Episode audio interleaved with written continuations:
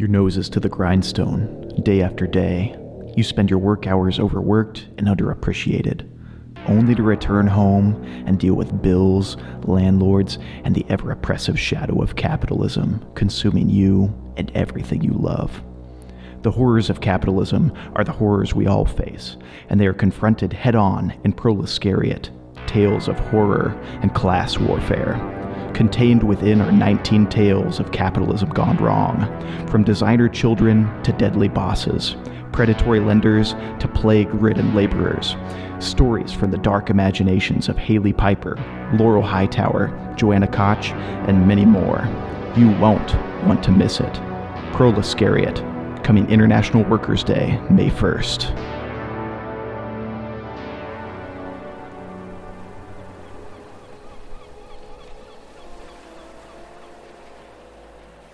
Here at HorrorOasis.com, we are advocates of the horror genre and strive to amplify underrepresented voices in the horror community. This space is for indie artists to promote their work. Please enjoy your stay, and hopefully, it's not your last.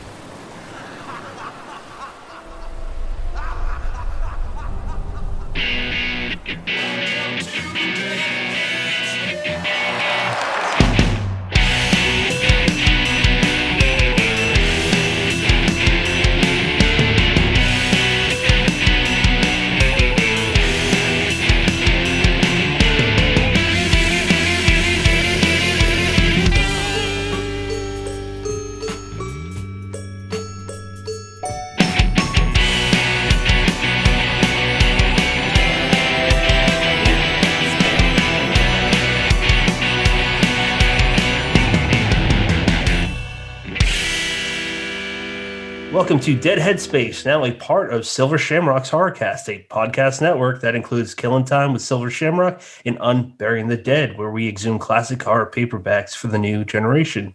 You can find us on Apple Podcasts, Spotify, Stitcher, Ghana, YouTube, and all other major platforms. I'm your host, Patrick R. McDonough, joined always by my co-host, Brennan LaFaro. Say hi, Brennan.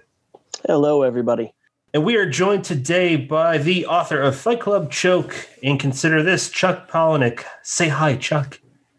Hi, Chuck. How's it going, my friend? Uh, How's it going, my friend? I should stop now, right? Okay. let's just start off. Uh, the baseline question is uh, what got you into horror? Uh, you know, that is a damn good question because my dad hated horror movies and my mother loved horror movies. I think it is a gender thing. Uh, yeah. But my dad took us to Carrie. You know, oh, yep. you know, we were not of age.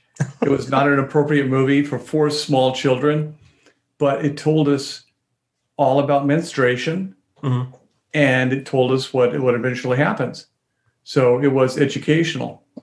It was one of those joint custody days, you know, when when the estranged dad doesn't know where to take the kids. Mhm. So he thinks, let's take the kids to to Carrie, okay? it's got lots of nudity. So my dad was always taking us to really inappropriate movies. And my mother was always taking us to really inappropriate horror movies. So uh, I grew up recently. I, I asked my students, I gave them a, a copy of this very low level horror movie, a, a fake documentary called uh, Legend of Boggy Creek. It was shot for like $9,000 and it ended up as a fake documentary making millions and millions of dollars.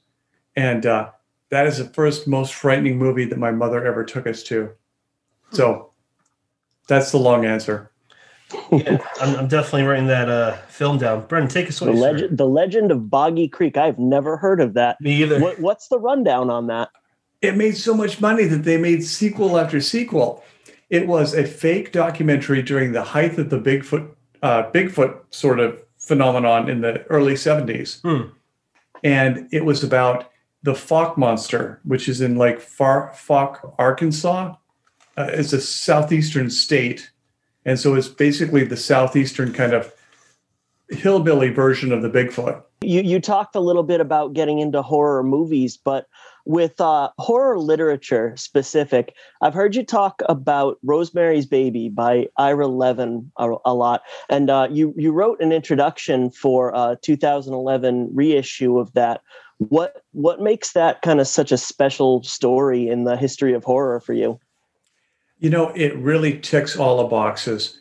Uh, Ira Levin endorsed one of my one of my books back in 2002, and we started corresponding.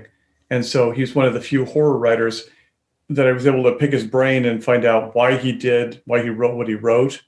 And with Rosemary's Baby, he kind of wanted to write a really cathartic version of something around uh, uh, thalidomide, the, the sedative that was being given to pregnant women, oh. and uh, and having them give birth to these really severely, you know, disfigured children. And so the uh, he he thought, you know, the the mystery of you not knowing what's inside of you, what you're carrying. He wanted to write about that. Hmm. But the originally he thought about aliens impregnating women. But the Midwich Cuckoos, which was the source material the original novel for uh, Village of the Damned, the Midwich Cuckoos that had just come out. So he couldn't write about aliens. So instead, he wanted to write about the the devil. That was his idea that the devil would impregnate this woman. Uh, it, was, it was kind of the era of drug taking and Anton LaVey, and so everything sort of seemed to be coming to a head around that.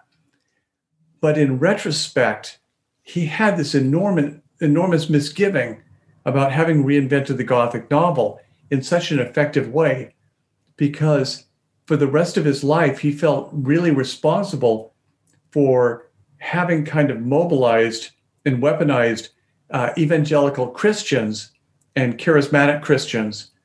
He really felt that by making the devil such a tangible possibility in people's lives, that he created the whole you know the follow through with the exorcist and so many occult movies in the 70s mm. and th- those really created the the really born again christian movement that shaped the rest of you know western history for the next 20 or 30 years. And so if he hadn't written rosemary's baby we might not have had this kind of resurgence of charismatic christianity that he felt very mm, regretful about so, in a way, Rosemary's Baby was such a landmark narrative. It was reinventing the Gothic, it was touching on thalidomide, touching on the women's movement and the fact that women had very little control over their reproductive health. It was touching on so many unstated issues that the culture could not deal with. And then it was kind of literally raising the devil so that the next 30 years people would be responding to this possibility of of the devil manifest.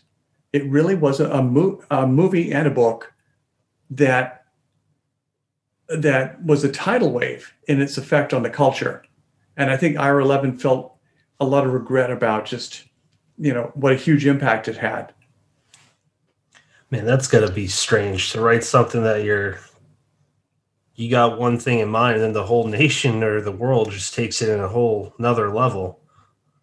Exactly. It's like you kind of wrote mein kampf as a joke and people picked it up and ran with it and said hey you know this uh, uh, uh, what am i thinking of? The uh, the sort of precursor to mein kampf uh, i don't know what that one is. oh protocols of uh, protocols of i'd have to google it I'd have to Google it. Sorry, I can't help you there. Protocols of Zion, the very anti-Semitic right book that was sort of a. It was supposed to have witnessed this this meeting of of the sort of Jewish cabal in a in a public park. Uh, protocols of. It is classic Nazi literature, but it's it's like you wrote one of those books. It's it's just kind of a lark, and the world picked it up and took it completely seriously, and it was out of your hands at that point. And you know, we, we um protocols of the elders of Zion. Sorry, yeah. sorry to interrupt. no, no, no. That's okay. You got it faster than Google did. That's impressive. Ah. Um, we, you know, we we've been um, diving into some older horror classic paperbacks, um, including we're about to dive into this one. Um, and another one we hit was Psycho um, from 1959. And it seems like they both kind of have that ahead of their time uh, notion about them, uh, with Psycho being in 1959. And I think this one was 1967, maybe. Um, now, one thing I found really interesting in your introduction to the book was kind of putting forth that this story uh, kind of changed the way we look at horror from instead of having to travel to it, instead of having to go to Dracula's castle, or uh, even though it came later, to go to the Overlook Hotel out in the Colorado mountains. This is horror coming to us. Uh, and and that that just became a game changer for the entire genre going forward. Now, you know, when I first started reading your books, and we're talking like you know 20 years ago now almost, um, I don't think I would have classified you as a horror genre, and that's on me, of course. But um, how have you worked that into some of your own stories? You know, if you could share an example or two. Well, you know, I really didn't set out to write horror. I wanted to write transgression, transgressive fiction, because so many, so many of the books I really loved were with these transgressive books, where people kind of found a, a new way to be alive by acting out. Uh, books like Trainspotting, But then 9/11 happened, and after September 11th, everything that had been about rebellion and kind of urban pranking all suddenly fell under the umbrella of terrorism. So everything transgressive was now terrorism. Uh, so I thought, you know, before when people were in similar kind of su- suppressed times, they wrote horror. And horror and science fiction were a way of kind of addressing these same things in a more palatable, you know, genre. And so starting with Lullaby, uh, my book Lullaby, where people find that they check this book out of the library, they read it to their baby, and the next morning their baby is dead, and it's it's diagnosed as crib death, and then it's gradually discovered that whoever put together this this incredibly cheap book lifted a bunch of public domain stories and poems, one of which was an actual spell that was used to kill children during times of famine or or whatever. So all of these copies of this cheap public domain book are out there in the world killing people. And so in some way that has to be resolved. So in a way I was addressing piracy, the way hmm. people will sort of pick and choose and aggregate. I love that word. It me- basically means I don't want to do anything for a living. So I'm going to aggregate other people's stuff and create my own whatever. So, what happens when you are fooled into aggregating something that has an innate deadly power? And so, in a way, you are fooled into disseminating this incredibly dangerous thing. I love that idea. Hmm. That'd be a cool title, Aggregate. no, it's a terrible title. All right. I think uh, I think Fine. Patrick yeah. might have been uh, going off of your. Actually, we, we were kind of curious. Let's. Yeah, let's good there. segue. You know what? Yeah. But Chuck said it's um, a bad time, so fuck it. so, when when you title a book, uh, you tend to go kind of very simple and self-explanatory on it. Now, is there a reason, a story behind, you know, how you title books? Is it just something you don't like to do, or do you just want everybody to know what they're going to get on the surface? You know, originally, when I started with Fight Club, I thought that my entire career I would do these kind of oxymoronic two-word titles. So, fight and club are both kind of they kind of negate each other. One is kind of, you know, fraternizing, and the other one is kind of conflict. So I wanted to have these two very disparate words together. Invisible monsters. Uh, Survivor was originally called Unnatural Disasters. Uh, uh, Diary was originally called Period Revival. So I really wanted two word titles for all my books. But my editor ended up being the editor for uh, for Irvine Welsh, who wrote Trainspotting. And Irvine Welsh was being branded with one word titles. So my editor said, We've got to brand you with one word titles. And no matter what I wanted after Fight Club, he stuck a different one word title on it. And I was kind of stuck with that. Okay. Yeah. I love that we, we we got the director's cut on those on on on four of those. That's really interesting. Um, Patrick, I'm sorry I interrupted you. Go ahead, buddy. That I'm glad we heard that because like that that's the complete opposite of what I thought. That's a great question, Brennan. You know what? Uh, before I forget, I thought Chuck would like to know this. Um, it's pretty pretty neat. I told my brother-in-law that I was going to have you on my show, and uh, he is a Marine. He was in Iraq, and he said that's cool because when I was over there, uh, Chuck Palahniuk and Bret Easton Ellis were the only books that we read. He's like, we all of us read them over there, and I just thought like that's really cool that while he's literally fighting for this country, he's he's reading fiction and and that's his I, I, I would assume i'm putting words in his mouth now but i would assume that's his escape from this literal hell. And there's nothing more to it. I just thought you'd like to know that, man. I asked him if there's anything he wanted to tell you, but he just said he, he had nothing besides that. So thank you for uh, helping my brother in law when he was over there. You know, and that's a big reason why I write is because, in a way, reading is the thing you go to when there's nothing else to go to. Mm-hmm. And so I try to write in circumstances where people are under a huge amounts of stress. I write it at hospitals. I love to write at airports because that is where people need the most distraction, you know, during the worst, most stressful times of their lives. And so if I can't write in those circumstances, then I know my narrative can't compete with the circumstances in which people will be reading those books. That's actually, wow, that's really smart. Uh, I know some writers that can only write in in silence. Uh, I I like writing with music, but that's pretty neat. I, I want to try that out sometime. Just writing with distraction. Um, I don't think we should go too long without making a shout out to the only listener with two questions, a mutual friend of ours and Chuck's. Uh, this episode would not have happened without Tyler Jones for that. We thank you, Tyler. Uh, he had two questions that go along um, some pretty interesting areas.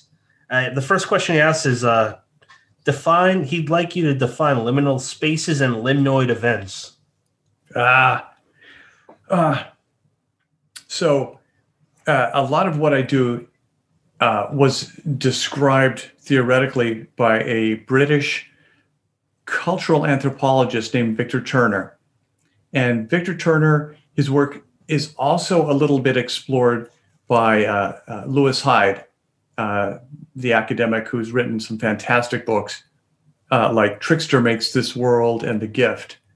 So, according to Victor Turner, there are events in the world uh, throughout our lives that are called liminal events. And the liminal refers to kind of threshold. So, there are the, the events that happen between this part of our life and the next part of our life. Hmm. And the classic example is the honeymoon. When people get married, they have to leave their community for an archetypal three days. And three days is kind of the completely classical amount of time. Uh, uh, Jonah was inside the whale three days before he was barfed up. After Christ was killed, this being Good Friday. Yeah. Was, oh, yeah. yeah. He went to hell for three days. And so typically, when you're in a liminal state, you have to leave the culture for three days.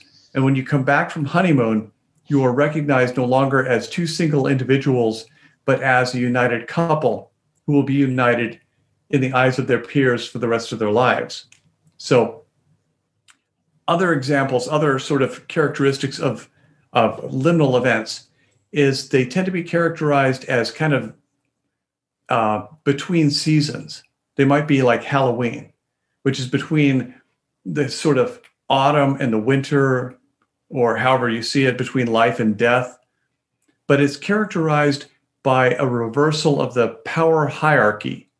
So people who have no power, children, dress as things that are between things. They, they dress as beasts, animals, or they dress as outcasts like cowboys or hobos or transients, or they cross dress in the clothing of another gender, or they dress as things that are dead and not dead, like ghosts or zombies or vampires.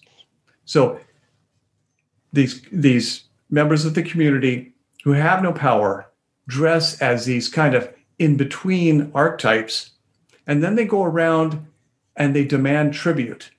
And if you don't give them tribute, they're allowed to do property damage. Until the 1920s, Halloween had become such an evening of property damage that in the, in the 20s, insurance companies who were paying for all the slash tires and all the burned down houses and all the wrecked fences, insurance companies went together with major newspapers and decided we have got to reinvent Halloween. So Halloween suddenly became, they matched up with candy companies and they said, how about if kids go out and we give them candy and we don't have to pay all these insurance claims? So in the 20s, that's when Halloween became what we know. But before hmm. that, it was really about this enormous shakedown of people with property were basically blackmailed to give tribute to people who had no property uh, Christmas caroling was very much the same. Another liminoid event, well, liminal event, where people would go, people who had no power, no money, they would go to the to wealthy people and they would sing Christmas carols and they would be rewarded with money and with food and with liquor. Uh, uh there were also there's so many things like uh, old funerals. You know what, why we give flowers at a funeral? It's because in old times when people with resources had someone die in their family people who were poor in the community would they would go out and they would gather herbs and flowers. And there was something called the, the rite of passing over where the poor people would stand on one side of the casket and the rich people the, the, the grieving people would stand on the other side of the casket. And the poor people would pass the flowers over the dead body. And the rich people would pass food and money over the dead body to the poor people. Hmm. So again, we have a, a liminal moment between life and death in which the power hierarchy is being reversed for one one time. Lent used to be a free for all. during Lent in the mid, uh, medieval era, era, Lewis Hyde writes about this. The clergy in medieval cities would ride on horse carts and they would throw feces at people in the crowds. And people were allowed to go into churches and to eat and to drink and to fornicate. So it was this complete reversal of the status quo for just one day. Uh, anyway, liminal events, they traditionally occur between one state and the next state, whether it's between life and death, uh, between seasons, uh, between states of being married or single liminoid events. Liminoid events are things that have the characteristics of liminal events, but they can happen anytime. They're like Burning Man. Mm. They're like concerts where typically you go and you pay a fee. And one characteristic is that there is a flattened hierarchy of, of status, a flattened status hierarchy where everyone has the same sort of social status at, at Burning Man. Nobody is up, nobody is down. And so, what I love to do is invent liminoid events, like Fight Club would be a liminoid event. It right. only exists during the time when it's actually taking place. It can take place anywhere. You have to be kind of informed to go there. And when you go there, you are no more important than anyone else who's there. So so many of my books are about creating these liminoid uh, rituals, which sort of mimic liminal, traditional liminal rituals. And now I've just given you the wonkiest, longest answer yet. I love it. I, and I, I, see your eyelids just sinking no, down. Not at all. No way, no, man. See, I, no, I'm curious. Now, my my favorite from your back catalog is Haunted. It, it always has been. So, would you consider uh, the gathering of you know the writers to craft their masterpieces? Does that fit into your explanation? every writer's workshop, every kind of creative kind of sequestering is a liminoid event where you're stepping out of the world. There is no power structure. Everyone is kind of equal. And you're away from the world long enough to be validated in what you do. But eventually you have to break up and go back into the world. Uh, hmm. I've taught at workshops where people have studied together for six weeks. And after those six weeks, they're more emotionally attached to each other than they are to family that they have known for decades. And it's heartbreaking to see them come apart. So, yeah, any kind of artistic workshop or, uh, you know, sequestering is a, a completely a liminoid event.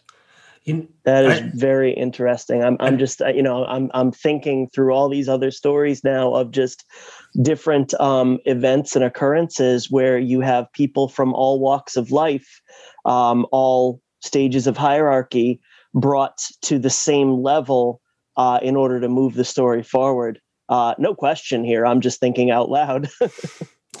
I, uh, you know what? I just want to talk about Haunted super quick. Guts had the most physical reaction that I've, and for any story that I've ever read, man. Um, I, we had Joshua Chaplinsky on yesterday. Him and he, he, was telling us a story about how him and his friend Dennis uh, went to. It wasn't Fight Club. Uh, was it Invisible Monsters, Brennan? He was telling us in Stat. I think Staten Island.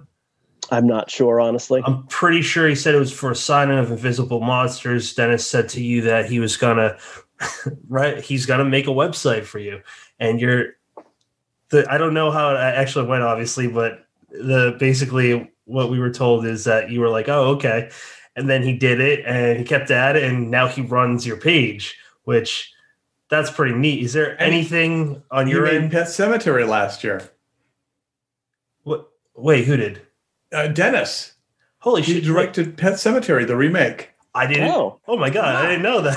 it was it was Dennis and Kevin and Amy who came to me that night and said, "We all work at the same Barnes and Noble and they were so sweet and they were all like 18 or 19 years old and they said can we do the, your official site and i didn't even know what the internet was.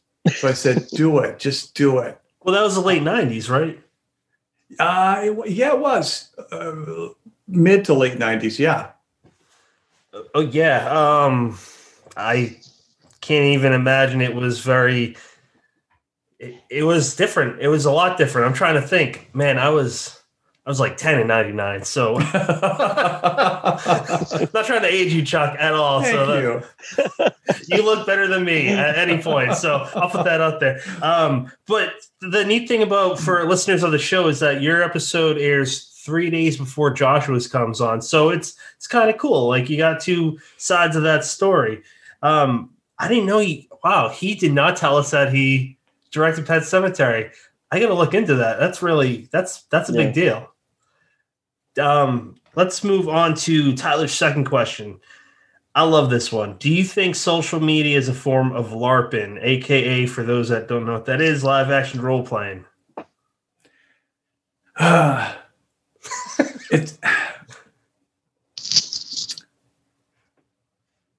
it's hard. I, I'm a tough one to ask because it's not a big part of my life. This kind of management of public perception. Mm-hmm. Um, I got over that in high school. You know, I reached a point in high school where, where I realized that I could either kind of um, invest in what people thought of me, or I could forget about it. Mm-hmm. Um, so I really, I really haven't really given a shit. You know, I think that's kind of a a blessing. So it definitely is.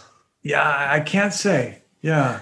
Well, just to piggyback off of that, I mean, I see some. I'm not knocking them, but I see some writers get really beat up, and it eats at them with like negative reviews and so forth. So yeah, it can it can definitely live inside your head. How about we talk about LARPing though? Uh, what what is it that that you find so interesting and intriguing of it? You know, uh, I love the idea. I used to be part of Cacophony Society, and Cacophony Society was this kind of collective of people in several different cities. It started in San Francisco. It opened up chapters in Seattle, Los Angeles, uh, Chicago, Portland, Oregon. And in it, people, people, anybody could propose an event, and they would say, "Okay, we're going to do this event, and we are all going to wear ridiculous Alice in Wonderland costumes, and everyone is going to bring a 50-pound sledgehammer, and we're going to play croquet with bowling balls in a public park, and we're not going to give a rat's ass what people think of us. We're going to look like complete idiots while we do this huge costumed thing." And it was always a great experiment because when it worked, then it worked on such a scale that the culture would adopt it. There, there used to be something called the uh, the Bay to Breakers Run in San Francisco. I think it still exists. But Cacophony Society decided that they would create these huge sequined salmon costumes. And as people ran in one direction in these massive numbers, members of Cacophony Society would run against the tide like salmon trying to swim upstream to spawn. And so they would jump against these huge walls of runners trying to run against them in these giant, like 10, 12 foot salmon costumes. And it was ridiculous, but it was so spectacular that within a couple years, Nike had a, a commercial where they had people wearing ten, twenty thousand dollar salmon costumes jumping against the wall of runners because it had been modeled so effectively by Cacophony Society in that kind of crazy experiment. Burning Man started the same way. And now Burning Man has been kind of adopted by the world, but it just started as this mm-hmm. crazy little what would happen if we did this? Uh, Santa Rampage started as let's all dress as Santa, let's all adopt the name Santa so that no one can get busted. We all have the same name and we'll all go out drinking and have these huge riotous parties in public places. And Santa Rampage is now an institution, it's everywhere. So basically, LARPing is a small scale experiment that allows people to sort of test a way of being, test a kind of way of presenting themselves to see if other people will adopt it, to see if it will serve people better than the existing ways of being. And if it does serve people better, then people will adopt it and run with it. And that's not you could say it's it's a it's a uh, what do young people say when people sort of uh, appropriating appropriating? Oh is that yeah, the yeah. term? yep. Cultural appropriation? yeah yeah. You're kind yes. of presenting a way of being and you're hoping that people will culturally appropriate it and run with it. Because it's it's not about you being kind of lauded and honored. It's about this thing you've created going out and taking over the world and so in a way when i created this little model for fight club it was thrilling when i heard that people were actually doing fight clubs around the world hmm. cacophony society was always about larping a little thing a little experiment and doing it so successfully that that a million other people would want to do it. Hmm. I, I love and consider this where you refer to I forget the phrase that you use, but like in Fight Club, um, there is you know the, the repeated phrase how you say throughout the the book, and uh, you do that with a few things. Um, I believe instead of chapter breaks in some cases. Uh, is there is there anything that you kind of want to throw out there for potential readers about consider this because I, me and Brennan, we both think that it's uh, kind of a, a book where people should read that, especially want to learn the craft. It's got a lot of different takes on it, the industry too, that you're just like, this is how it is. I'm laying the cards out. You, you know, it's, uh, you're either at one point, I think you say a writer is going to write. And if you're not meant to be a writer, you're not going to write. So it's, it's a lot of empowering things for me, anyways. Is there anything on that book that you want to throw out there for maybe a potential reader? You know, and it's funny because that book came out of nowhere and it became number two on Audible's bestseller list this week. A friend of mine said, "Oh wow, well, how did this come back from the dead?" But it's uh, number two. That's that's good. Congrats. But uh, one thing that Ira Levin impressed on me and consider this was so much acknowledging the contributions of all these fantastic writers that I got to meet over the last 25 years because nobody really sets out you're not you're never trained especially if you come from a blue collar background you're not trained in how to be a writer so when you write something you end up being like this Anne Rice vampire and you have to go out and find other vampires and kind of learn how to be from them Yeah. and so I went out, I sought out people like Katherine Dunn, who wrote Geek Love and Ira Levin. And I asked them, you know, how do you do this job? And one thing that Ira Levin, again, the Rosemary's Baby guy, he said people don't realize they think that that writing a narrative is about solving the problem, but 99.9% of writing is about creating the perfect problem if you can get the problem right, it doesn't, it almost doesn't matter how you solve it. Having the right problem is so much of the thing. And people will start out with these really sort of lame problems, and that's why the story doesn't go anywhere. You've got to have a problem that is so unique, but also so culturally coded and so kind of a, a, a statement of something that no one wants to say. Um, historically, horror has always been about the thing that no one wants to acknowledge in the room and finding a metaphor for talking about that thing. But the idea that the problem is the entire game had never occurred to me. Same. Likewise, Brennan. You know, semi-related to that, because you, when you when you're talking about finding an interesting problem, something that speaks to everybody. You know, I'm thinking of that on kind of a macro level. But one of the parts that stuck out to me uh, was you, you talked about how if you're you know getting into a piece of work and you're finding yourself not sure where to go or you know potentially even bored you need to make sure that you're finding something that you're working through you know and i know patrick and i are both big believers in using our own writing as you know a therapy a way to work out things that we don't know how to talk about or address in any other way yeah. and, and i thought that was such a, a, a, poignant element to it to say if you don't know what to do next you, almost need to look inward um, and say what am i trying to work out what am i trying to figure out how am i going to put myself um, into this story um, again, no question here, but um, I, I just think that's such an interesting way to look at it. Not just using writing as therapy, but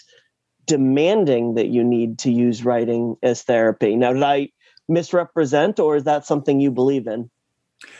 Uh, that's something that uh, has always served me, and that comes from my, my best writing teacher, Tom Spanbauer.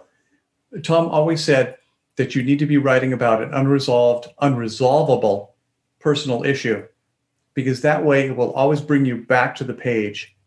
And that way, if you never sell your work, you still get the benefit of having kind of exhausted all of your emotional reaction to the circumstance. T- typically, it's a circumstance where you cannot resolve the circumstance itself. Your mother died. That's it. Your mom died. Your dad died uh, you had a shitty childhood. You cannot resolve that. You cannot fix that, but you can exhaust your emotional connection to it. So find a metaphor that allows you to explore whatever the issue is, explore it, exaggerate it, make it worse than it ever possibly could have been. And in doing so, you exhaust your physical reaction to it. So it no longer holds any power over you you know how people so many people will tell the same story over and over because it still holds so much juice for them and the idea is to completely destroy completely exhaust that story the other the other aspect to it is also to take it to people that you are presenting it to people in workshop or you're just talking to your friends about it when you come come up against a dead end to take it to good listeners and say, I'm working on this, but I'm a little stuck. And to see, number one, whether they engage with it do they instantly engage with this thing? And can they take it in a different direction? Because it's a good way for them to help you to explore angles or aspects on it that you would probably only get through a really good analyst. So, in a way, you are using the public, you're using your, your listening audience as this sort of analyst who can continually help you unpack this personal issue. You two just unlocked something for me. I find myself, uh, you don't know this, Chuck, but my boy, I'm first time dad. Uh, my boy is a little over a year and a half. Most of the time, I'm writing about a horrific death of a, it's usually a son, because that's my biggest fear. And it's, I hone in on the gruesome brutality of the details of how he dies.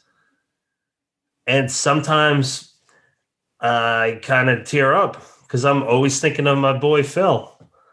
You know, Jodi Picoult made a, an enormous career out of that. She writes constantly about the dead and the dying and the missing and the absent child. And there's a, a vast audience for that because that is so many people's worst fears. Jodi Picoult. How do you spell her last name? Oh, jeez. She's Well, a, I, she's I- I a think I huge this one. writer. P I C C O U L T. Uh, you know, man, I I probably should know her, but I've I have not read her before. It's you know always what though? That's a. Sorry, Chuck. Go ahead. it's always the kid in the Jodi Picoult novels.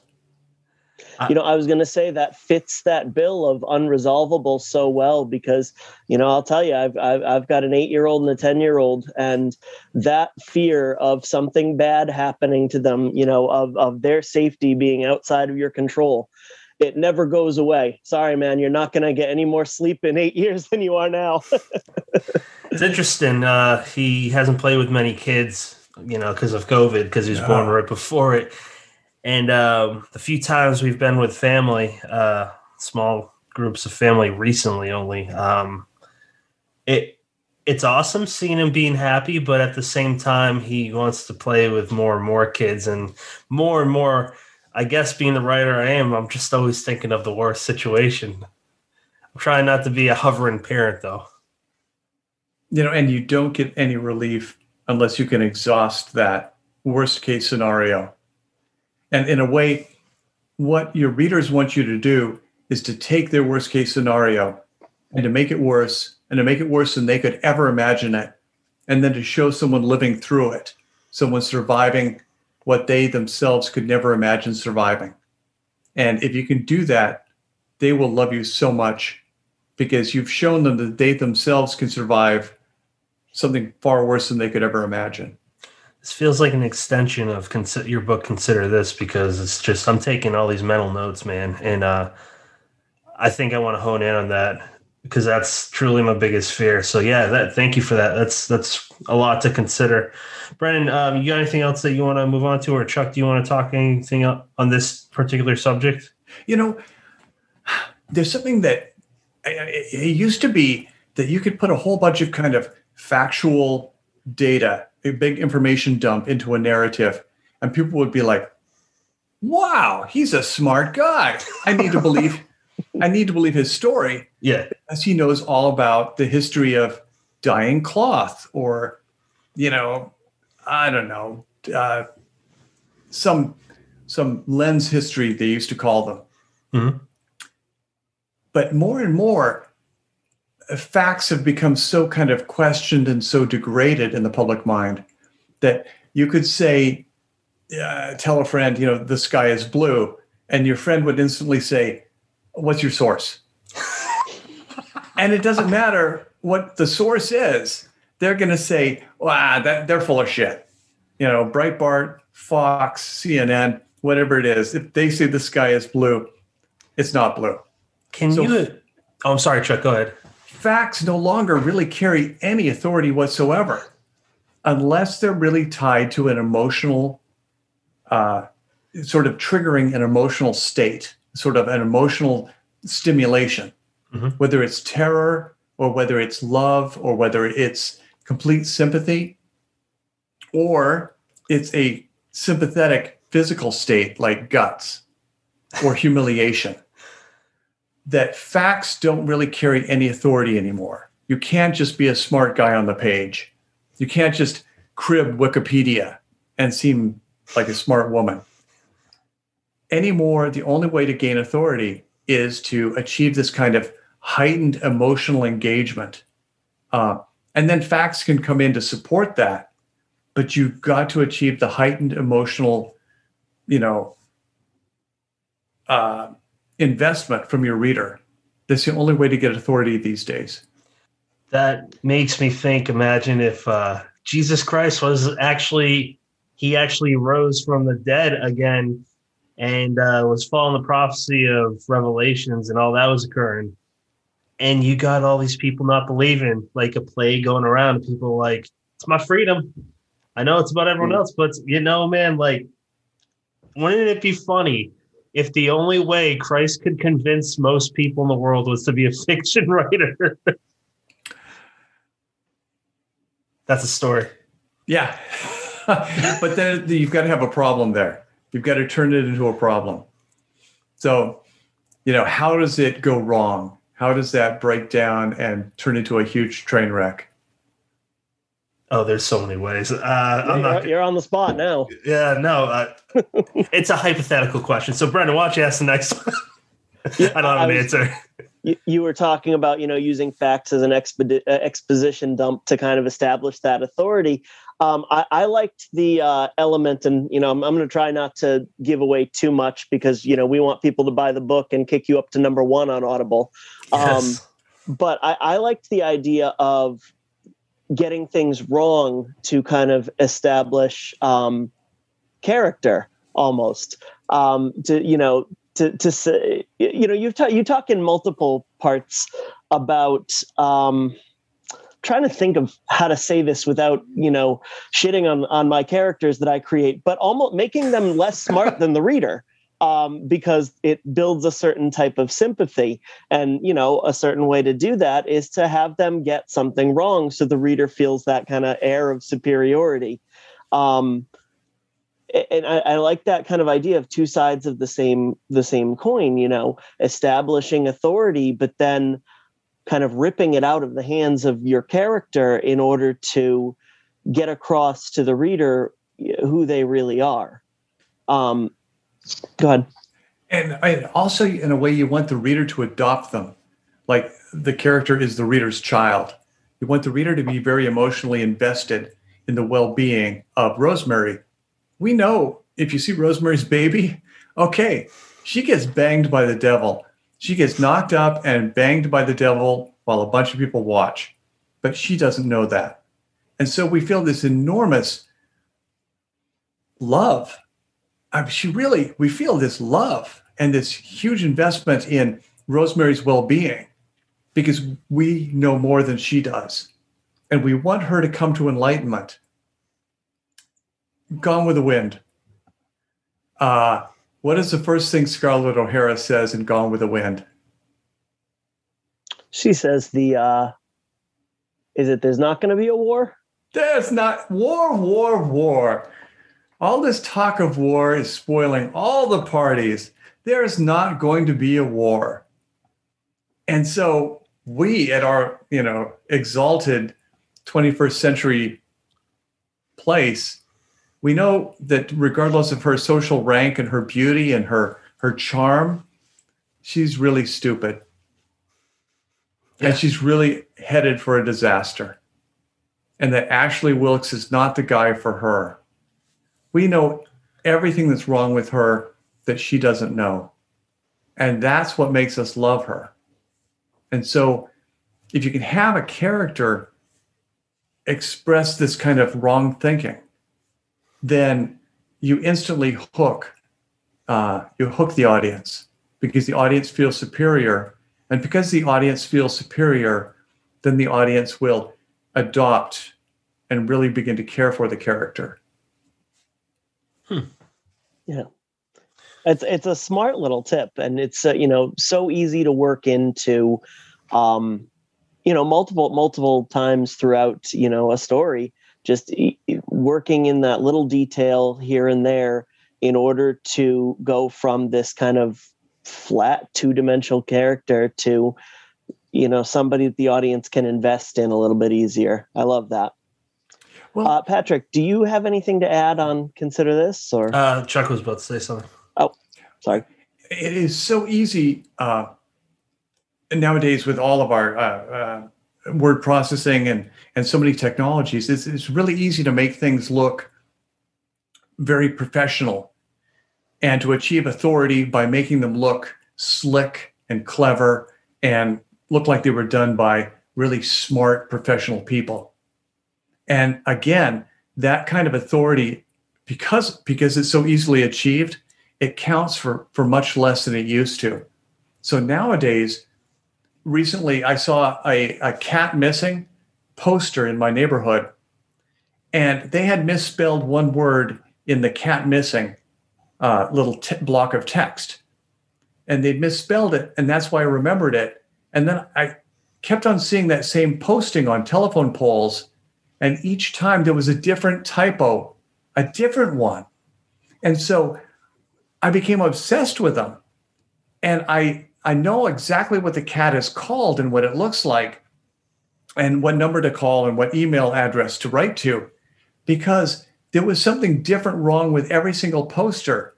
And that's what made me engage with it, as I had to find the wrong thing with every single one. And it was such a clever way of making that thing stand out uh, because it made me write. You know, when you when you're in the the Asian restaurant and you see the badly translated menu, and you kind of chuckle to yourself over this really poor translation, you remember that because it makes you feel superior. And it's a wonderful way of sort of tricking you into liking uh, the restaurant or liking that missing cat. I really, I am so invested in that cat showing up now. Do you think they did that on purpose? I know they did. They must have. Because in every single poster, there was one small thing wrong. It was almost like a, a graduate psychology class came up with that missing cat campaign. Oh. Yeah. And maybe it was a way of kind of measuring how many people would would phone in, how people would engage, and whether or not they would sort of take part, participate in the search for this cat that might not have even been missing. That's wow, that's next level. That's yeah. years very years interesting. ago, there was a man named Ulf Johansson who was going to direct uh, the original production of the the Lullaby movie from my book Lullaby. Mm-hmm. And his father was a famous Swedish actor who had played Death in all the uh, Bergman movies. And the much younger Ulf Johansson, the grandson, uh, he wanted to be the Swedish David Fincher. And he got a contract for doing 52 commercials for eBay. And his concept was to do 52 commercials, all with the same setup but each one would have a slightly smaller, var- small variation and something wrong with it. So people would want to see all 52 commercials for eBay so that they could identify these small differences between each of them in hmm. this viral way. Uh, so it really is about getting things wrong as a way to achieve authority. Wow. That is so cool. So, so Brennan, you asked if I had anything to say about final thoughts on consider this.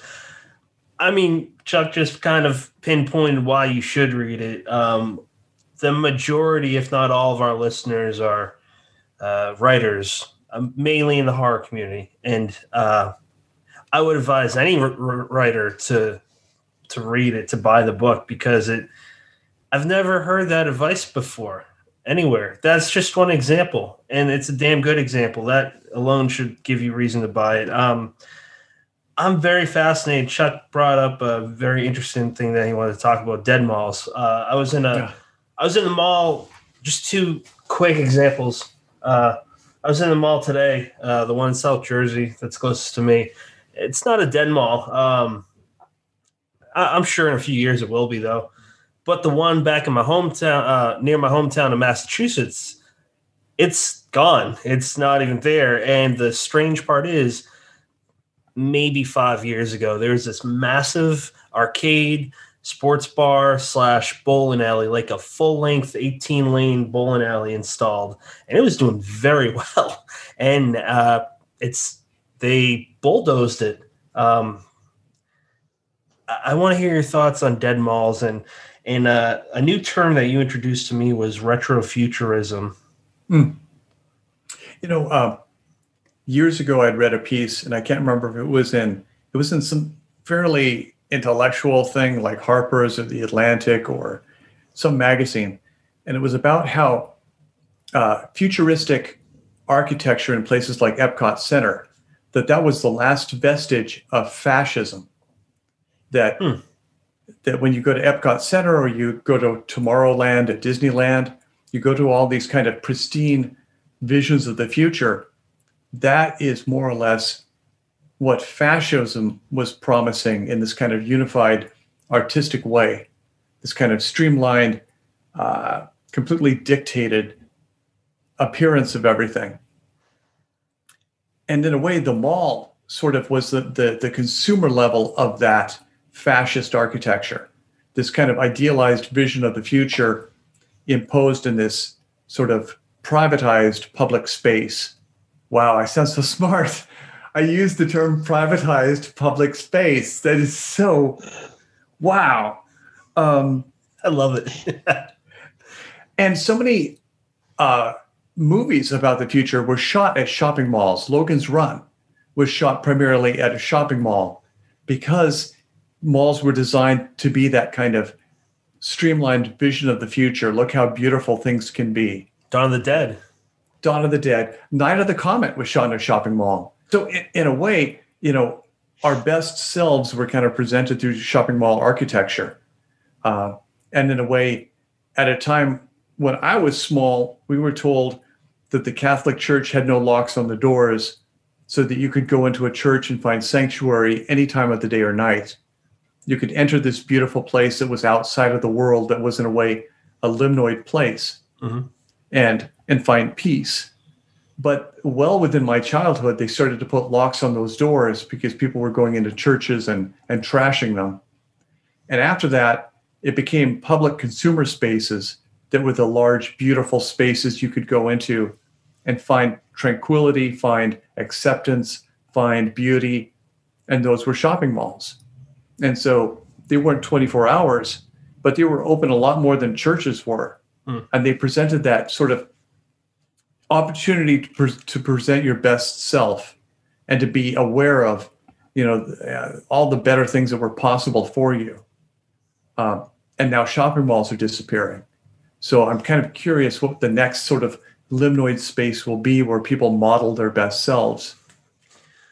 Yeah it's uh you know what? Things repeat uh, themselves uh retro things come back. So i'm, I'm curious if there's going to be a. I, I myself collect books and, and CDs mainly because I that's what I grew up with. That's what I love. But um, even when I called Apple to uh, try to figure out an issue with iTunes, like my CDs weren't transferring on there and it wasn't doing what it was supposed to. They're like, you know what? Uh, there's like two people that know that problem, and most of us just deal with like the streaming side of things, digital side. I thought that was that was interesting. I bring that up in relation to this because um, I feel like eventually people are going to want the tangible to be physically surrounded again by the products and be with people. So I, I, I sorry, uh, I wanted to know what your thoughts on that were. Well, I think it's interesting that when so many uh, sort of dying malls are being repurposed, mm-hmm. what they're being repurposed as is churches. And so they replaced churches in so many functions in our lives, and now they're becoming churches in, in very literal senses. Mm-hmm. And some malls host one big church and then several different smaller churches in the smaller former retail spaces. So in a way, they're they're adapt they're adopting that former use. And so you know, I, still I haven't seen the, the next thing. Cacophony Society, the these kind of liminoid experimenting spaces haven't sort of given us the next thing. Or if it is out there, we don't know about it yet. It's mm-hmm. still incubating. It's still a kind of cult that is out there and is kind of getting itself right. And it's not going to present itself to us until it really has itself down. Uh, it's going to be enormous and it's probably going to launch very, very quickly. Yeah, it's probably in the works right now too. Yeah, think. you know, which is glorious. I love the fact that it hasn't been discovered by the internet and kind of fucked to death. So yeah, you can't really. Everything's recorded now, man. It's cool, but at the same time, I, I don't know. I, I'm you know, when uh, Anthony Bourdain died, Mhm. A network, and I won't say what network, came to me and said, "We would like you to do an Anthony Bourdain program about subcultures, Hmm. where we send you out and you explore a different subculture every week." And I really dislike the idea because I hate the idea that if, if a subculture wants to be on television, it's kind of not a subculture anymore. you know, if you want to be on something like the Discovery Channel or the Food Network, you're not underground anymore. And yeah. if it is if it is genuinely underground and still incubating, I don't want to be the one that goes out there and destroys it by bringing it to the public awareness too soon. So I just thought that the the idea didn't work on every level. That's very interesting. Now, we got to talk about your latest book, The Invention of Sound. Um, haven't even touched on that yet. Uh, I just want to put in my two cents before you or Brennan dive in. You did something, man, like to, to me within the, because I listen to the audio version, and within the first 40 minutes, I, and this is only a compliment, I put it down and I need a few days. There was a part where there's a line of, men, and I'll leave it at that.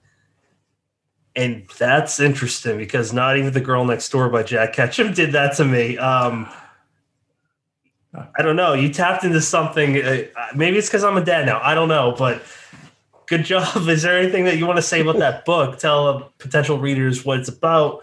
Uh, anything.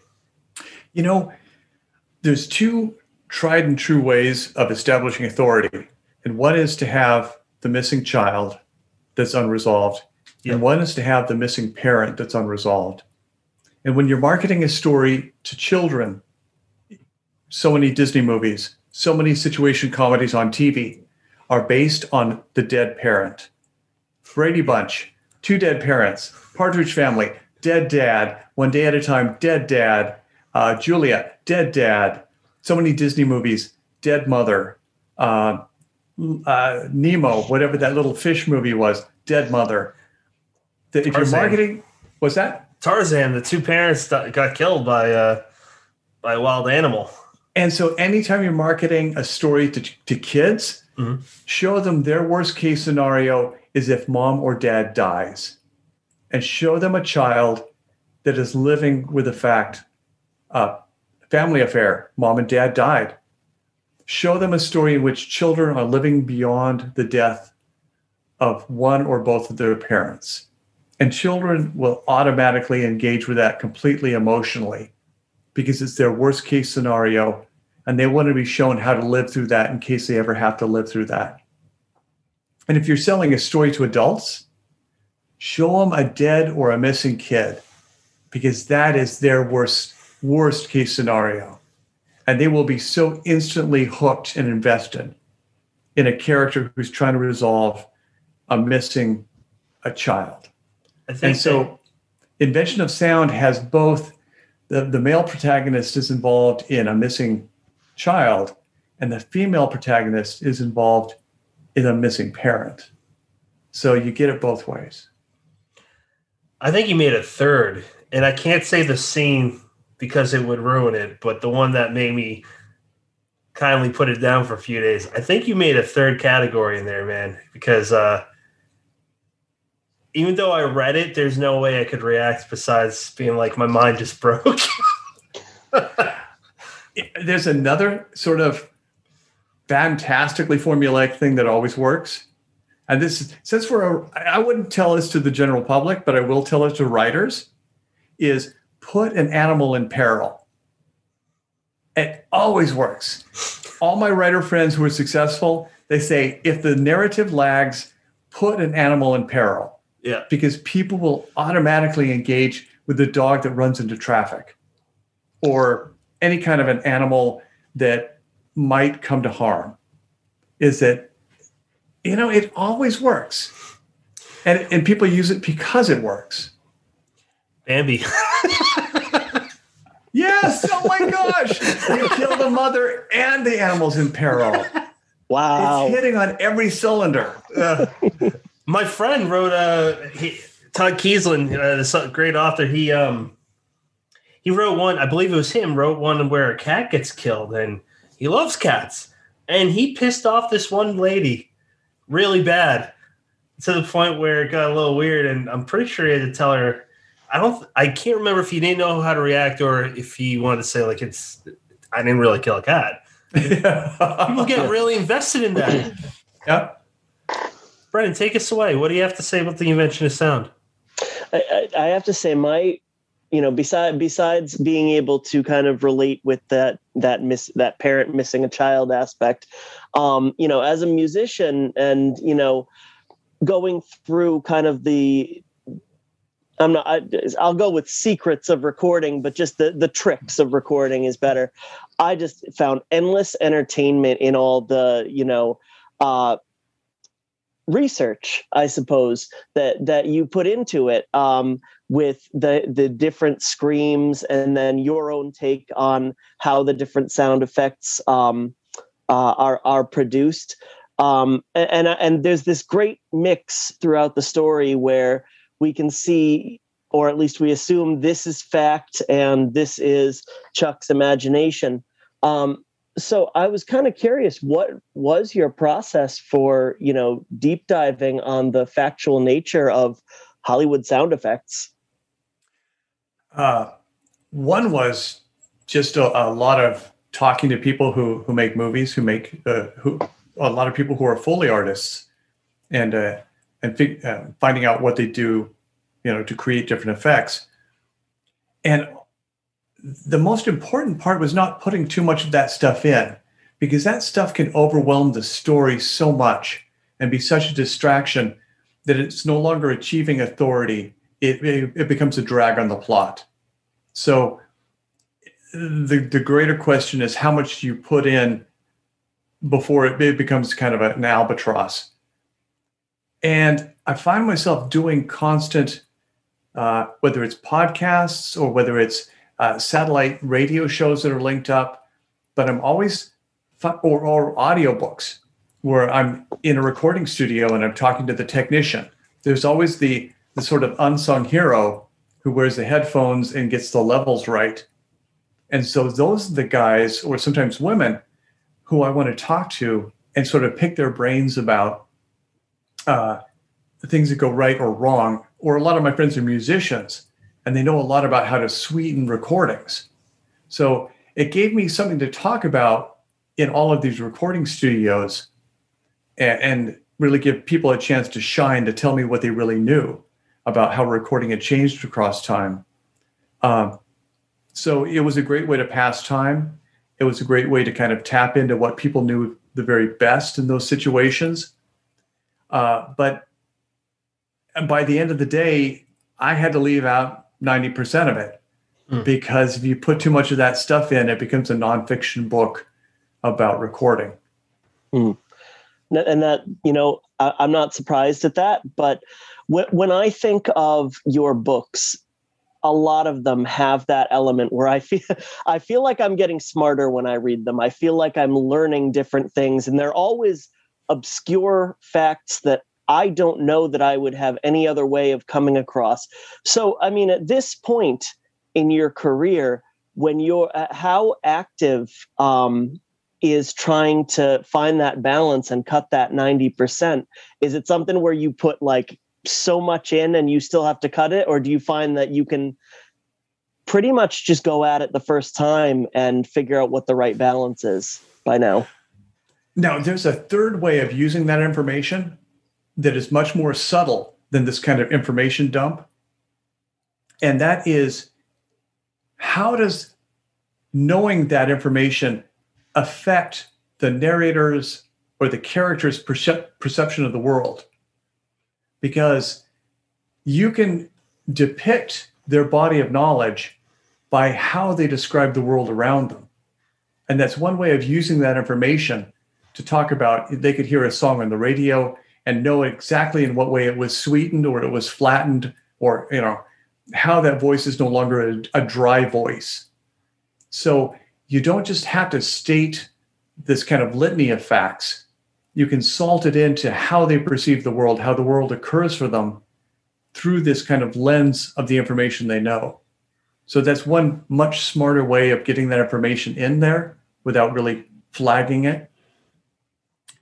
But more and more, and I hate to depict this as a gender difference, but guys are always watching the History Channel and women are always watching the Lifetime Network. And the narratives oper- operate completely different.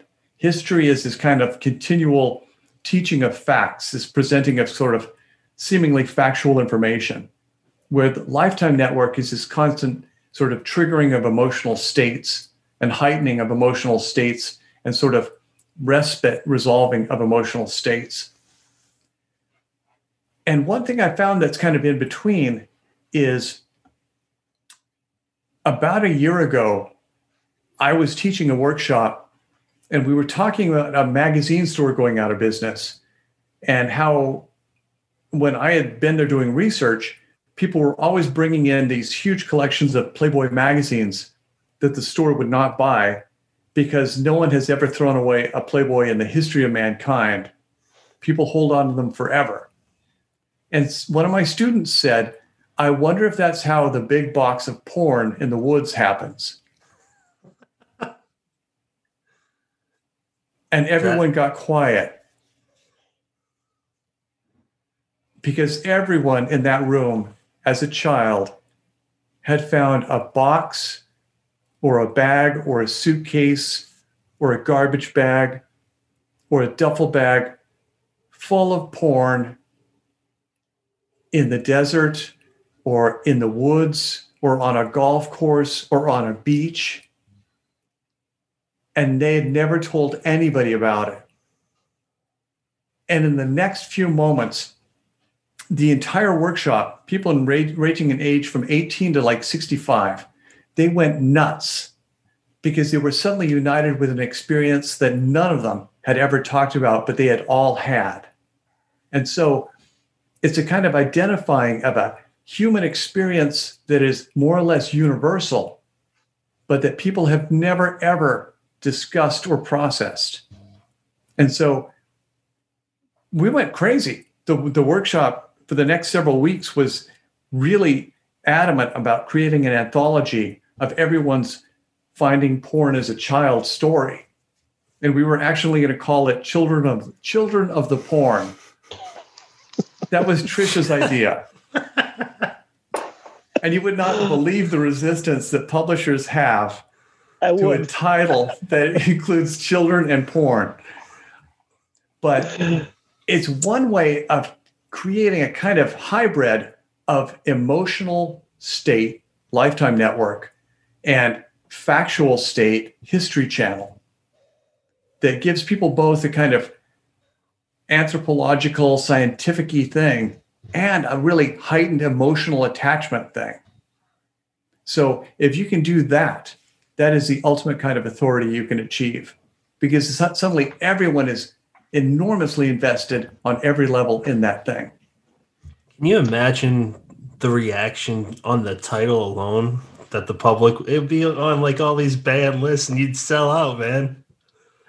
And the fact is that 99% of the people who read that book would have their own story. You go to a party and you bring that up as a as a topic, you know, you tell your little story, this is what I found.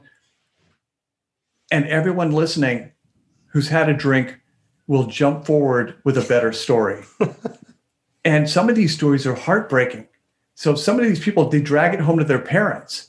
And it's the first time that they've really had a break from the, their parents. Their parents shame them so intensely that it really is uh, that's why they've never talked about it mm. it gives people an opportunity to talk about the thing they never thought they could ever talk about. Uh, and it recognizes it and it doesn't judge it. It just allows them to finally, finally be rid of it. Feel like that's how writing is for me. I can't speak for anyone else, but for me, that's how. I mean, going back to what Brennan said earlier, uh, that's how I started writing horror. Really getting into horror. I was, long story short, dealing with a lot of toxicity in my life with friends and family, and I needed an outlet, man. I couldn't turn to liquor because that's uh, it's a vice in my Irish family, and I didn't I didn't want to do anything harmful. I wrote all these people that were causing me a lot of stress into tormented scenes, and I'm like, if no one reads it, that's fine because I'm dealing with these emotions right now. I'm really angry. I'm confused. I'm mad, and I still to this day kind of I'm sad years later about how they ended, but hey man, there's fodder for the, the mill of writing. That's the that's the positive, the silver lining that I think we all take away as writers. Yeah. Now, there is something I would like to talk. One more thing that you brought up, Chuck, um, before we start recording, uh, is, and I don't know how else to segue into this: discovering new forms of horror and avoiding tropes. I'd love to know what your ideas with that is. You know, uh, I, sometimes the best way into that is not to talk about what the next thing would be, but to talk about previous things that horror uh, uh, represented for people. And I've always been told that Bram Stoker and the creation of the the uh, the vampire, you know, mythology was generated because uh, so many Eastern European Jews were moving to the West, and so many Western countries required that if you were Jewish, you had to make at least one trip to Jerusalem every year to maintain your dual citizenship.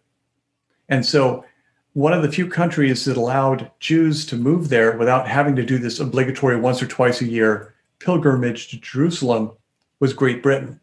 So, you're getting a large number of very affluent, wealthy uh, Jewish people moving to London and buying a lot of property and becoming very influential.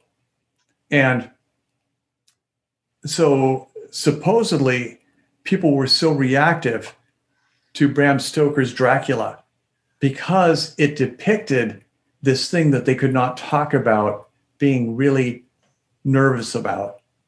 That all of their fear couldn't be expressed about the current political social situation. So it was expressed about this kind of contamination of the blood and this kind of corrupt nobility moving into London and this kind of dark metaphoric thing. And in a similar way, uh, the Frankenstein monster, the Universal Frankenstein movies, were such a hit because people came back from World War One so massively disfigured uh, that, that, that people would have died who would have died in any previous war.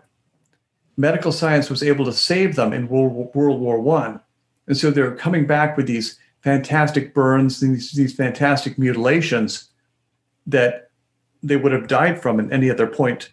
But now they were walking the streets, and so so people in the 1920s and into the 30s were having to see these walking monsters and having to be nice to them and having to actually feel sympathy for them because they were just genuine, you know, soldiers who had survived and come home were having to live with these horrible disfigurements.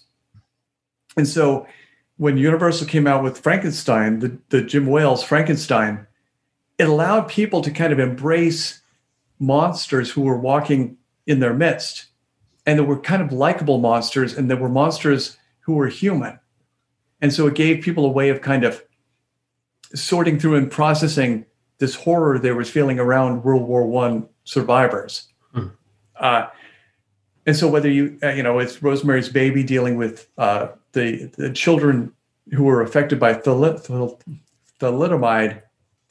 or whether it was movies like The Hunger, uh, which were kind of dealing with addiction and seemed kind of a precursor for dealing with AIDS you know what is the thing that people cannot talk openly about right now.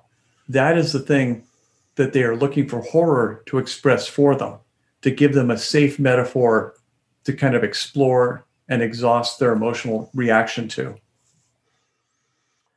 And I think that comes, a lot of that comes back to, you know, you said, I asked you what kind of research you did for the invention of sound. You said, I talked to people. Um, earlier, you shared with us that a lot of, you know, the places you write are places where you see people at their most vulnerable um, or, you know, kind of emotionally open. Um, and, you know, the question that immediately jumps to mind when you say, the future of horror is finding out what the next thing that people are afraid to talk about and basing you know a narrative ba- basing uh, you know uh, finding the problem in that um, the way to find that is is to talk to people and you know collect experiences um, do you agree yeah it is but it's it's it's tougher than that because if people can actually acknowledge it, then it's not the thing.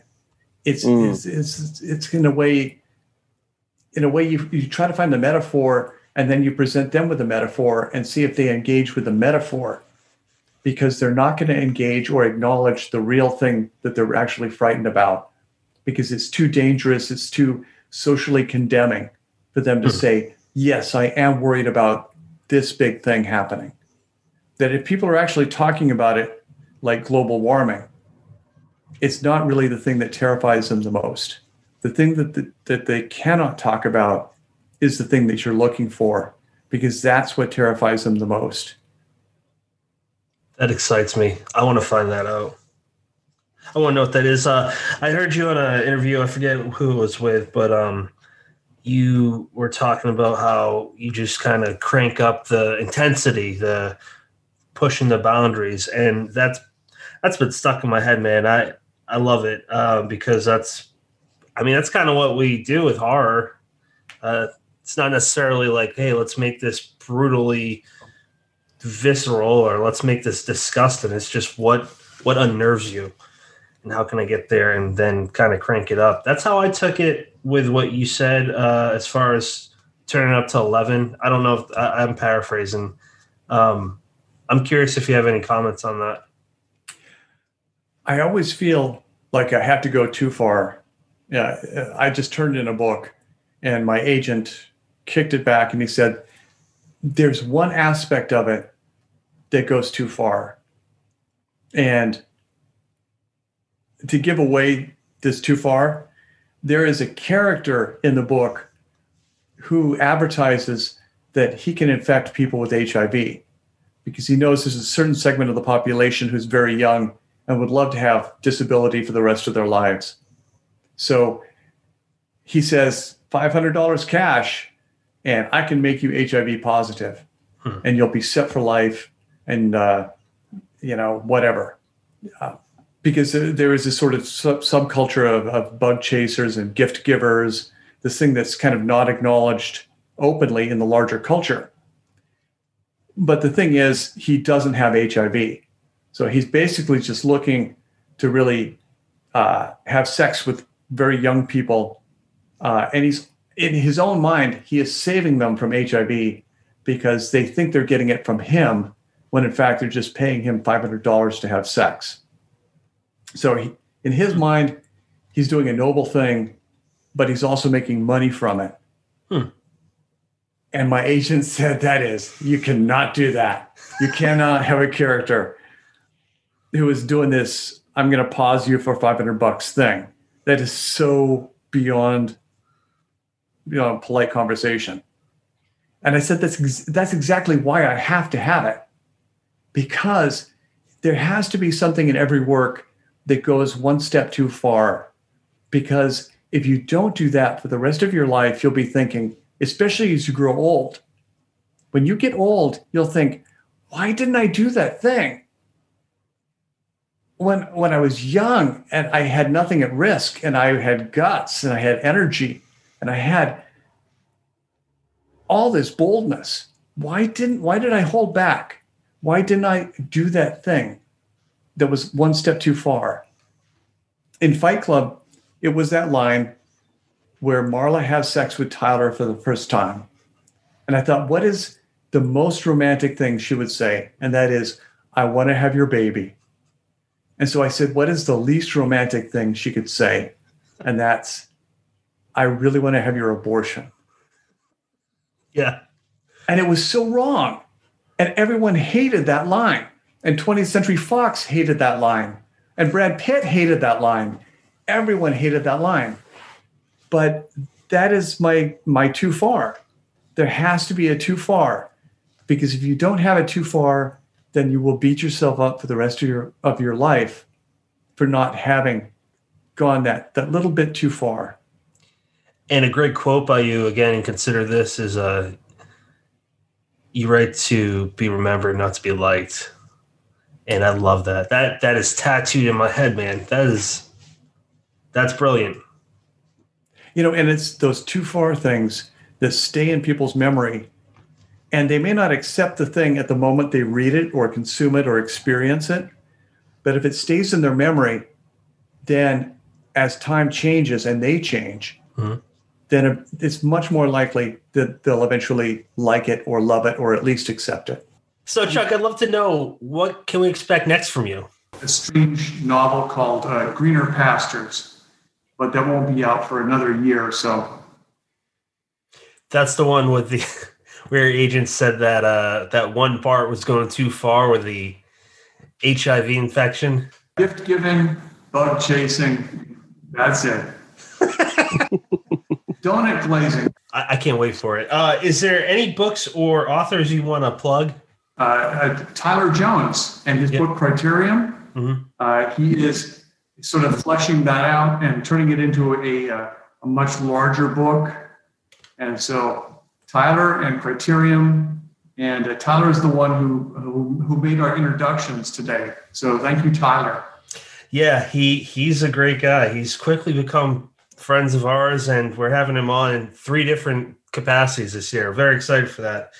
Um, guys, any final thoughts? Uh, we've been- we've had Chuck on for an hour and a half, so that's plenty of time of his his. Uh, yeah, we appreciate that. But Chuck, any final thoughts at all? Anything you want to say? Any weird noises you want to make? No, but uh, you know, uh, uh, Happy Easter. Yes, Uh, happy Easter. has always been one of my favorite holidays. Happy Easter. No kidding. Huh. Learned that today. Brennan, any final thoughts? No, I want to uh, thank Chuck for being extremely generous with his time. Um, you know, this having a conversation with you, sir, is is something that I, I if I went back 20 years and you know told myself it would be happening, I'd I'd call future me a liar. Uh, this has been a lifelong dream, seriously, and I can't thank you enough for your time. I want to end the show there, but We haven't scratched the surface. Well, you'll We have to come not back. even scratched the surface. Okay, Seriously, and- okay.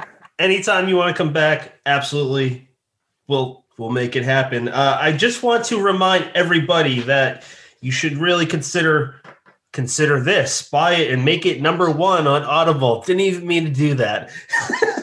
it's an excellent book. It's in. I it's one of. It's one of the top books that I think can really help with the craft and industry. No bullshit take on what to expect from it. Even if you're not new and you're you've been around a while, I'd I'd consider it. Ha!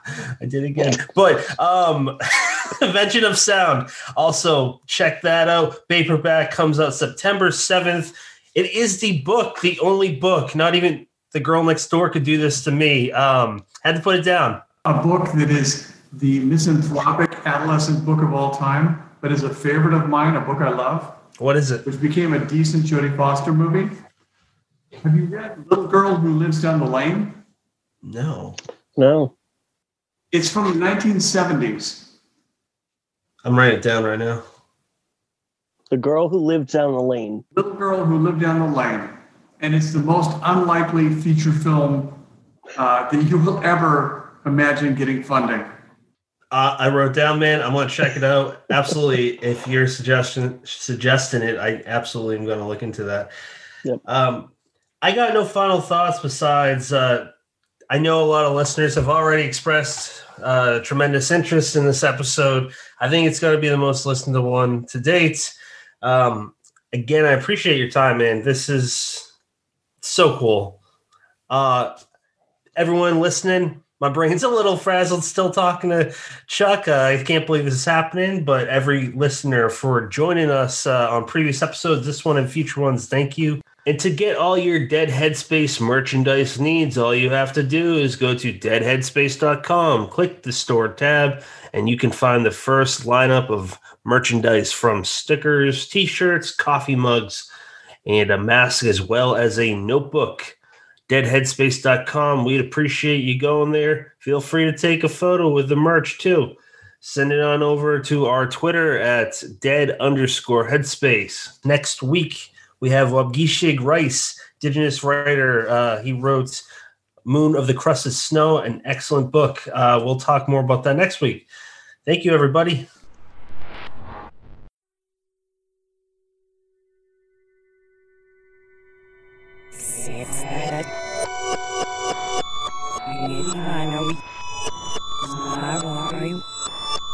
You are